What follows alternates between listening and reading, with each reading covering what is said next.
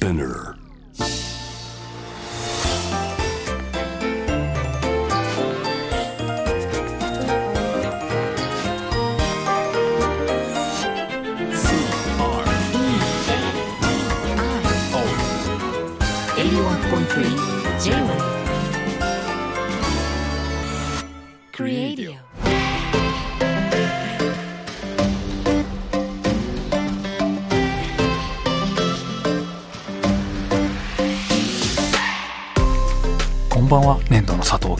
こんばんは、クリストモコです。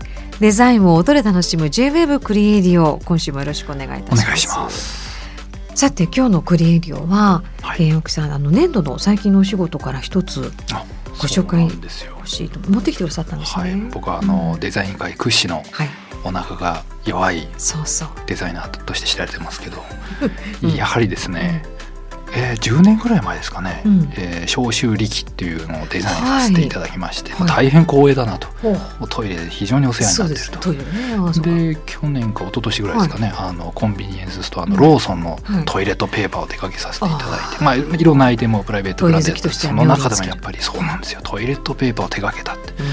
うん、嬉しい。嬉しい。でやっぱ三種の神器で言ったら残るはこれじゃないかなっていうことで今日持ってきたんですよ三種の神器の一つっていうぐらいなんですね。もうそうですね。お腹が緩い僕にと。っては。このこの音です。よこの音を聞くだけではい。僕は便意がこうちょっと収まるというか、すごいマジックですね。すごいこれをマジック持っているってだだけで多分はい。3回に1回ぐらい僕は下痢をしなくて済んでるんですよね。もうこれがあると思うだけ安心するんですよね。それってはい。あの何ですか？胃腸薬？じゃね中に入って。あのせいろがんです。せいろがん。せいろがん遠い A ってやつです遠い家って聞きますよね。そうなんですよはあ。あのせいろがんっていうのはあの黒い丸いやつで、はい匂いが強烈ではい。まあ、あの匂いがいいっていう方もいらっしゃるらしいんですようんうんやっぱり。なんで僕さすがにそこまでやっぱり普段からってなると、はいこの糖いってあれですよねあのシュガーコーティングなんですよねまた違うんですね。砂糖の糖の衣で糖いなんですけど、まあ、おー食べやすい A に糖い A の A はあんまり意味ないらしいんです遠けどい家。なのでうん臭くない、いそうなんですね。まあ確かに今しませんけどあまり。やびっくりした確かに今しますけどって言われるのがもうダメじゃんって思ったんですけど そうなんです匂いはしなくて、へーしかもちょっとこう、うんえー、と糖いのせいであのはいのおかげで、はい。少しこう吸収が早いとかで効くまで早いらしいんですよね。あ、そうなんそうだなん。ですそれの入れ物をお作りになったんですか？あそうなんです。それのピルケース、けこれに入って、その売られてるん、売られるものなんですけれおどー。ドーナツ型か。いいよシ普通はあの蓋を開けて、はい手のひらにバッとこうやると、はい。必要以上の個数が飛び出しちゃったり、ね。手からこぼれちゃったりみたいな。でまた手の上で数えたりとか。ね。そうなんですよ。なんですけど、要はこぼれないようにっていうことで、はい。こう手のひらの上にこうドーナツ状の、まあ、直径6センチぐらいですかね。で真ん中にえー2センチぐらいの穴が開いてて、うん。で横から見ると高さが、うん。まあ、2センチぐらいですかね、え、まあ平べったいドーナツみたいな感じで、手のひらの上に乗せましてはい。でこっちに時計回りに、はい、外に回すと。15度ぐらい回すとここに穴が開いていて、ここから出てくるみたいな。出てこないですね。出てきます。はい、あ出てきます。はい、そんな感じで。やってみていいの？そうするとドーナツの穴の中に錠剤が落ちてくるので外に飛び出しませんみたいなことで今でも出ないですね。ダメですね。あ出た。あ出ました 試作品で。卵の鳥の卵みたい。な 生まれた。でも出ます出ます。だから真ん中に落ちるんだ。ピルケース自体がこうはい壁みたいになってるというか土手みたいになっていて、うん。飛び出しにくいですよっていうそういうパなッケージなんね。ですね。へえでも可愛いな。ここの音聞くだけでさっきおっしゃったけど、はい、音もポイントなんですかデザインの？いやそこまではさすがに。はいそうなんですえけど、ー、じゃあこれ一個いただいておきますね。いやいやだってまあだってはい手のひらミントじゃないんで、はい、はい、そんな感じで飲むはいあれでははい。ははそうですね。へえこれはでもどういう、まあ、ご依頼があってということなんですよね。やっぱりこぼしちゃうとか、必要以上の数が出てきちゃうっていううん。悩みがあるということで、はい、デザインしましたけどね。なんかその細かい1畳2畳だったらあれですけど、ん。15畳とかはい。20畳とかありますよね。はあ、確かに。そうなるとこうちょっとススプーンみたいなんでこうなんでしょう。はい。ちょっとボコボコっと穴が開いていてそこにはい。薬の玉が入入るようなスプーンだったりとか。はい、でもそれも大変なんですよね。瓶から出してみたいなこぼしてああなるほど。なかなか大木さんはそう薬はじゃあ日頃そういうふうにちょっとこう難しいなっていうところもあってこうこう僕あの薬で気になっちゃうのが、うん。一回2錠飲みましょうっていうはい。薬で、あのなんていうんですかブリスターみたいなあのアルミ片側がアルミになってて、はいはいはい。反対側が透明でちょっとぷくっとなって、ええその中に薬入ってて、はいぷくっとしてるところを指で押して、アルミを破って薬を出すやつある,、じゃないですか。あれが例えば3列はい。でこう並んでたりすると気になりません、2錠ずつ飲むのに毎回なんかこう余るみたいなわかるわかる。感じがはいはい。あのハサミで切らないと私も落ち着かないな。空いてるところが気になりますよね。うんだから2にすればいいのにってずっと思ってたんですけど 実際こういう製薬会社さんとお仕事してるとやっぱりそういう製造ラインとかうん。いろんな事情もありはい。飲む錠数とその並びっていうのはなかなか一致しないことも多いみたいな話でああそういうことあるんだなとは思いましたけどね。なるほどね、うんちょっとねあの通常やっぱり薬をもうあの服用されてる方とかねあとはい。本当定期的に取るっていう場合は、うん。ちょっとピルケースとか持ち歩いてることも多いと思うんですけどね。確かに。素敵なのもこうあるけどね,、うんなんかこそうね。うでもおっしゃったように上から開けるのが多いからこれこれはなんか一瞬この辺にあってもピルケースと思わないですね。確かに。全くわからない。うん、これは商品化はもう少し先になるこれは先になりそうですね。うん。結局携帯用のものって今、はなかなか、ねうん。皆さんまだ移動しないので、うんなのでちょっとその在辺は宅が増えて？そうですね。ああそうか。そういうプロジェクトやっぱ多いですね。延期延期っていうのは多いですけどえねえうん。あの携帯用のものとか。そうですね。持ち歩くものですとか、なるほど、はい。そうですよね。家にいるとうね、ん、うんまあ、そういうところにも影響が出てるんですね。そうですね。そうか。まあちょっと今後どうなるかね、はい。うん、写真あの撮らせていただいてグレーディのちょっとインスタグラムなどにもアップさせていただきますんでご覧ください。はい。年度の佐藤貴さんとクリストモコでお届けしています J-WAVE クリエイディオです。えーリスナーの皆さんからいろいろと番組宛てにメッセージありがとうございます。ありがとうございます。えーあのアスタリスクはいはいはい。記号の中で僕が好きな記号っていう、んんんはいはい、ありましたね。ちょっと米印じゃなく星のようなでしたかね。はい、うん。えっ、とマイクロアーチェリーさんからいただいてます。えーアスタリスクのお話が出ましたので、やっと話に参加できます。待ってましたと、うんずっと聞いてくださってるみたい。で、アーチェリー競技ではアーチェリーね、アーチェリーの競技ではアスタリスクは頻繁に使います。へアーチェリーの得点は的の各点のラインにタッチしていれば高い方の得点になるんですが競技中継などでの暫定得点表示でタッチしているかが微妙な場合例えば10点にタッチしていそうだけど微妙な場合はアスタリスク9と表示され後に審判が判定後にタッチしていれば高い得点していなければ低い得点に修正されます。そこからアーチェリー界では、えーどちらかどちらか微妙なことをアスタリスクということもありますよ。はあ、業界用語アスタリスク9なるほどねまあちょっとざんとりあえず置いといて後でちゃんと確認しよう。微妙なことをアスタリスクって言うんですね。かっこいいですね。なんか響きいいですね。あの人ちょっとアスタリスクだよねっていうんですか。かっこいいですよね。なんかいいですね。なんかどっちともつかないよねって言われたらうんアスタリスクだねって言われるとなんかうんあいやいやそれほどでも 謙遜しちゃいそうですよね。思わず。すごくいいですね。スマートな、ねうんスマートな表現ですね。はあ。えー、マイナスとかね、あのハテナとかでもなく、確アスかタリスク。にやっぱり響きがいいんでしょうね。きっとこれ。うんアスタリスク形だけじゃなくて響きですえね。ー、アスタリスク、いいですね。こういう業界用語っていろいろありそうですね。うん、そのスポーツ、その競技ならでははいの言い回しとか、ありそうだけどね。例えば建築とかだったりするとあれですね。うん、あの外気が入る状態はい。外の空気。つまり外の空気が、まあ、建物の中なんだけど、うん外の空気がそのまま通り抜けるような、はいそういう場所アッパッパーとかって言いますかね。あアッパッパー？はい。先生そう言ってました。ちょっとどうかしてる感じですけど。アッパッパあとツーツーとか。まあツーツーのイメージ湧きますよね。なんか通る感じですね、うんツーツーうん、まあ日本語だと、うん。はい。通じる。僕の先生アッパッパーって言ってましたね。あ先生が？失礼しました。はい。あいやうん正当ながらになどうしたんだろう。模型見ながらこのアッパッパーがいいね。アッパッパーっておっしゃってて。ややばいところに来たなと思いました そこに今いらっしゃいます。えでもわからない最初。ああだやっぱ業界用語って面白いですよね。そうラジオ始めた時にテレコって言われたのが分かんなかったかな。何ですか？テレコテレコですっていうのがはい。あのまあ前後逆にするっていう入れ替えるっていう意味ですかね。へえ何かの略とかなんですかね。テあなんだろうななんだかな。うん。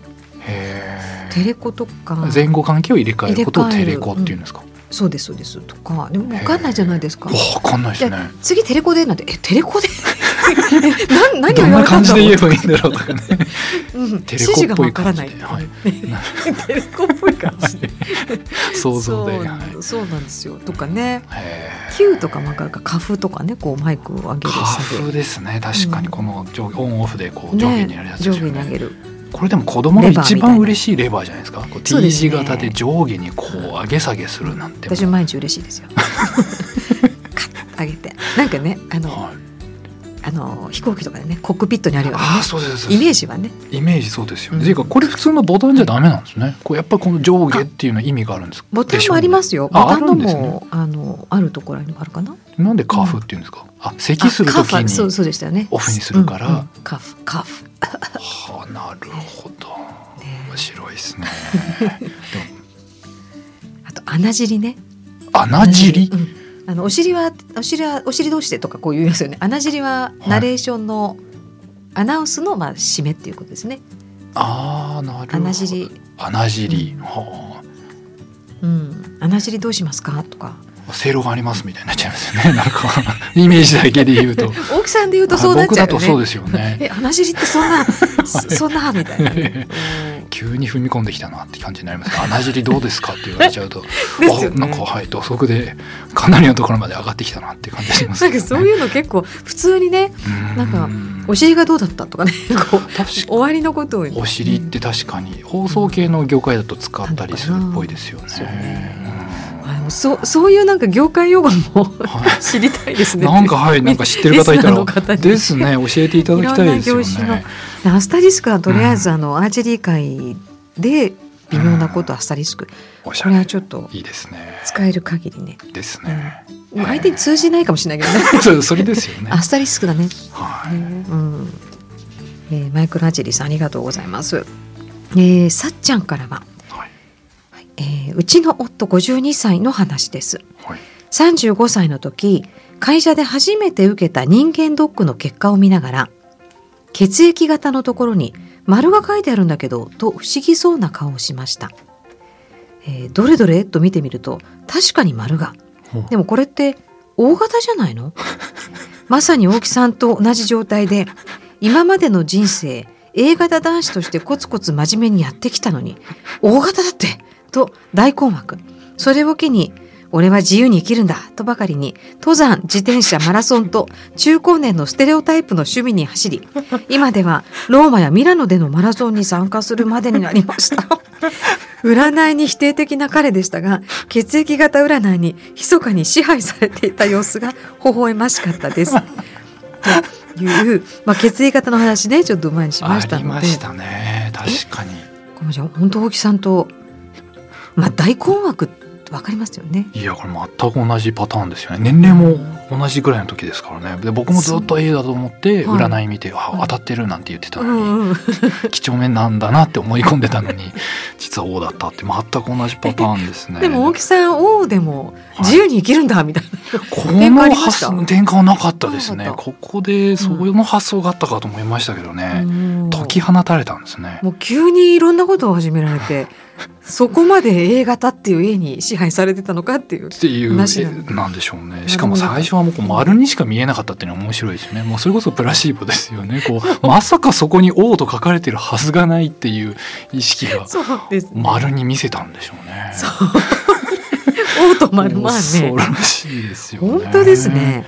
えええー、血液型ってなんか知りたいか知りたくないかとかっていつ知ったかも小さい時に知りましたもんね。そうですよね。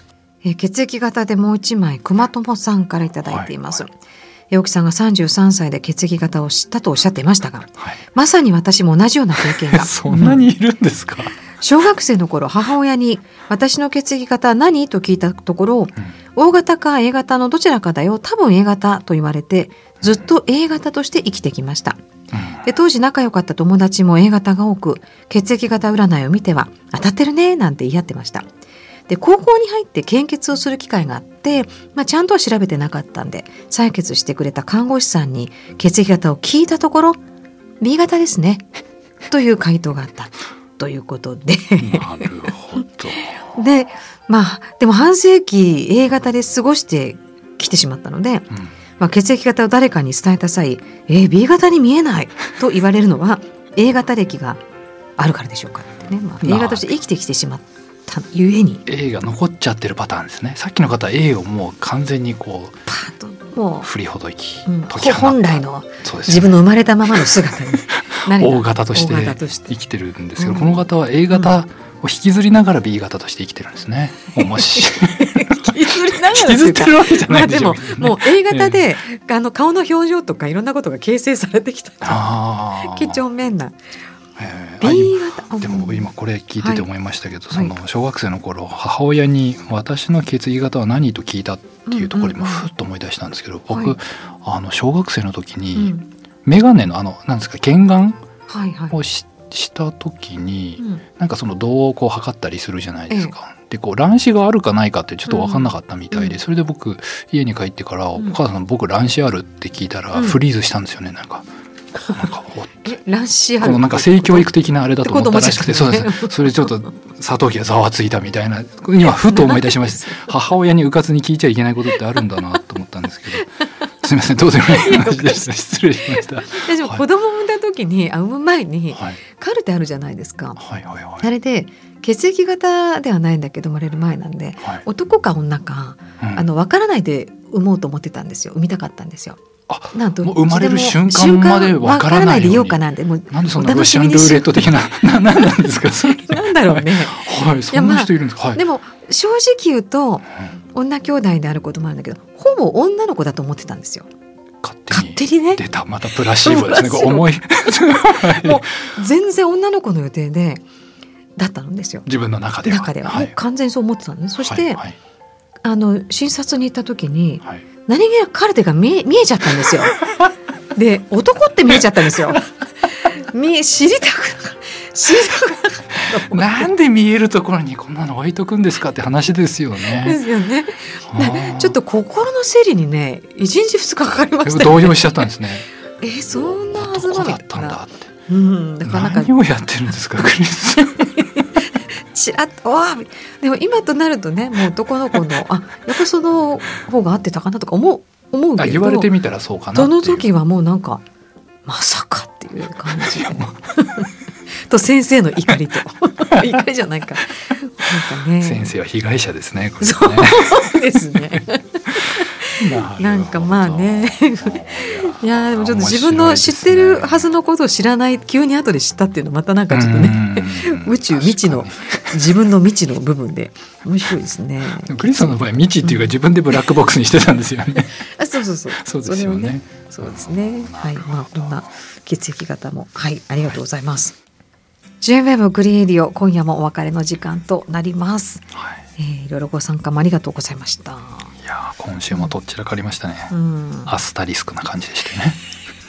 アスタリスクな内容でお届けしましたって言いたかったんですよね。言いたかったうん気持ちいいでリす。ですね気持ちいいですね。スタリスクがむしろいい感じに聞こえてきて、はいい、やーでもこれちょっとねあの、まあ、記号の使い方とかも結構独自なものだみんなそれぞれの意見がこうはい来るけど、なんかたくさんいただいてるみたいいですよね。いてましたしね、はい。あと血液型もちょっとか、ね、勘違いじゃないんだけどそう思ってたことが違ったっていうのありますよね。ありそう。いろんな場面でありそうですね。その思い込みとか。うん。とかさっきのクリスさんみたいに、はいあえてそれを知らないようにしてた。自分の楽しみとのために、こうあえてギリギリまで知りたくなかったみたいな、うん。そういうのもありそうですよね。で普通に発表されちゃった。あそうそうそう。なんかそんなタイミングでん。そんな形で知りたくなかったみたいな、ありそうですね。私もモグラって柴犬ぐらい大きいと思ってたんですよ。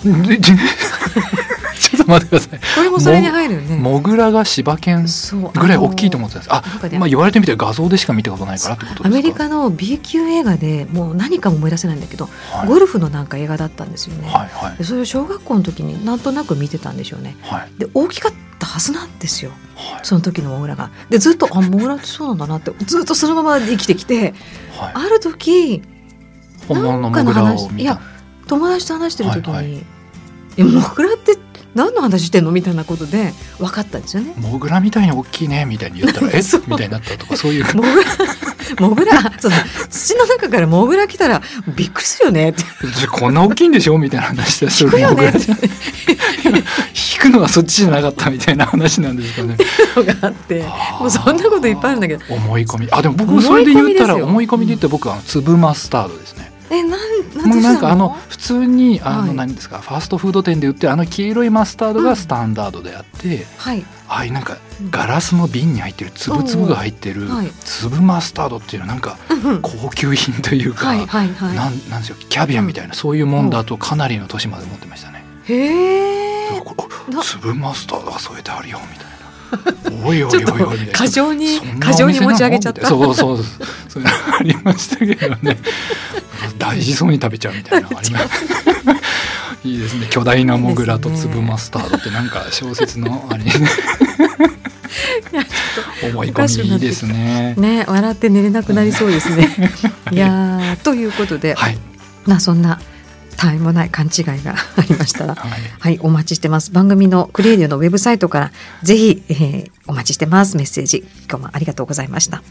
ここまでのお相手は年度の佐藤大樹とクリストモコでした。